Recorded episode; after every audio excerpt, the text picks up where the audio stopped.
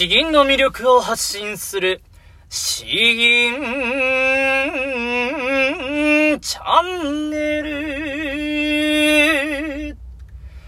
おはようございます。こんばんは。詩吟チャンネルのヘイヘイです。このチャンネルは詩吟歴20年以上準師範の資格を持っていて全国大会の優勝経験もある私ヘイヘイによる詩吟というとってもマイナーな日本の伝統芸能のその魅力をわかりやすくお伝えしていくチャンネルです。えー、今日はですね、えー、またちょっと一風変わったと言いますか、えー、独特な雰囲気の詩吟を、え一つご紹介して吟じていきたいと思います。なかなかですね、結構、うん、表現するのが難しいので、中級者、いや上級者向けというふうにちょっと分類させていただこうかと思います。えその詩はですね、金秋城下の作というもので、えー、野木マレスケという方が作られた詩です。えー、歴史に詳しい方であれば、この野木マレスケという方、多分ご存知かと思います。日露戦争でですね、旅順を攻めた際の大将を務めた方でもあります。203高地の戦いとか、旅順攻略戦とかですね、えー、そのあたりで有名ですけれども、えその前哨戦のところ、金州城と呼ばれるところですね、えそこでの戦いを指揮して、えまあ、どちらでもですね、ですねものすごいい死者を出した戦いなんですね。突撃を繰り返させたというところもあって、えー、この方の、まあ、あの、賛否両論が本当に巻き起こっているので、何とも言い難いわけなんですけれども、まあ僕はですね、とにかく、まあ詩吟として、えー、これを一つご紹介していきたいと思います。とてもですね、えーすごく言葉の選び方、あ風景がですね、まあ正直朝一に ご紹介するものではないんですけれども、風が生臭いとかですね、えー、せいば進まず人語らず、もう誰も動こうとしない、進もうとしない、えー、すごい荒涼とした風景ですね、えー、こういったものも自分で表現できるんだな、と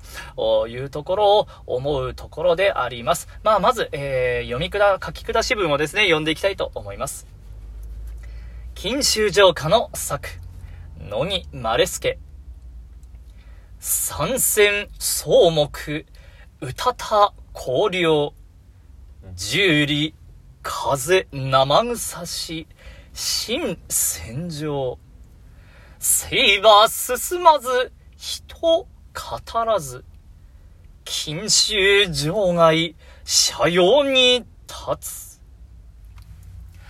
三線草木、うたた香料。三線というのは山川ですね。草木というのは草も木もと。うたた香料。うたたというのはもう転がるという風に書きますね。うたた香料。山も川も草も木も、もうすっかり荒れ果ててしまった。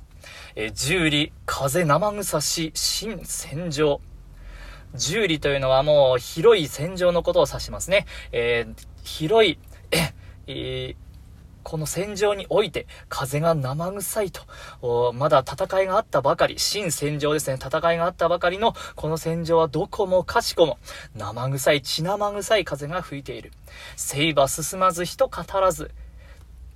もう、このあまりのわびしさにですね、えー、虚しさにと言いますか、あ軍馬も進もうとせず、馬ですね、馬も進もうとせず、人も誰も、言葉もないと。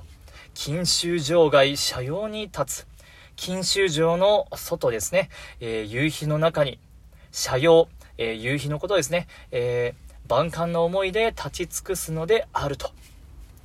いうことで、いつもですね、僕はもう元気な詩吟、力強い詩吟、感動する詩吟みたいな、そういうのをガンガンガンガン、あ思いっきり気持ちよくなれるのが、まあ、好きなわけなんですけれども、おまあ、たまにはですね、こういうのもご紹介した方がいいのかなと思って紹介させていただいただきました。えー、銀のポイントとしてはですね、えー、この、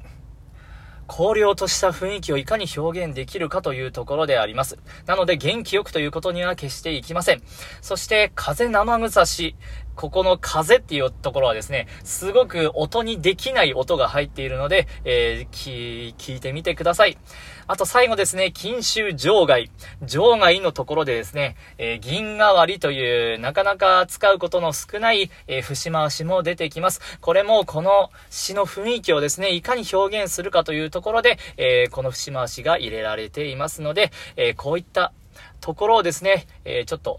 聞いてみながら楽しんでもらえればと思います。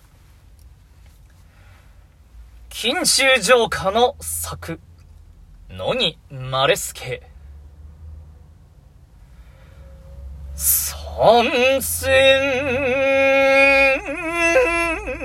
草木、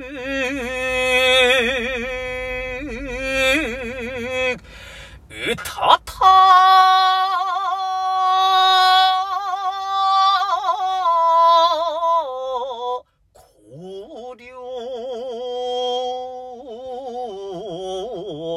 十里風生んさし。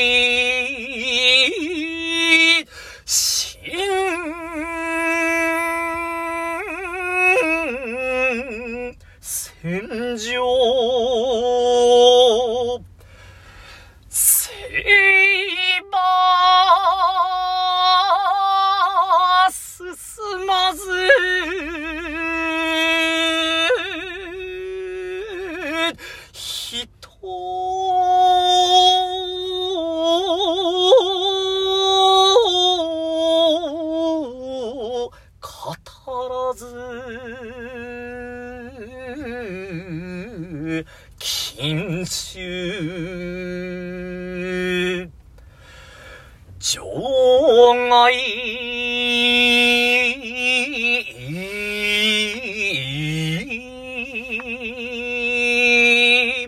さように。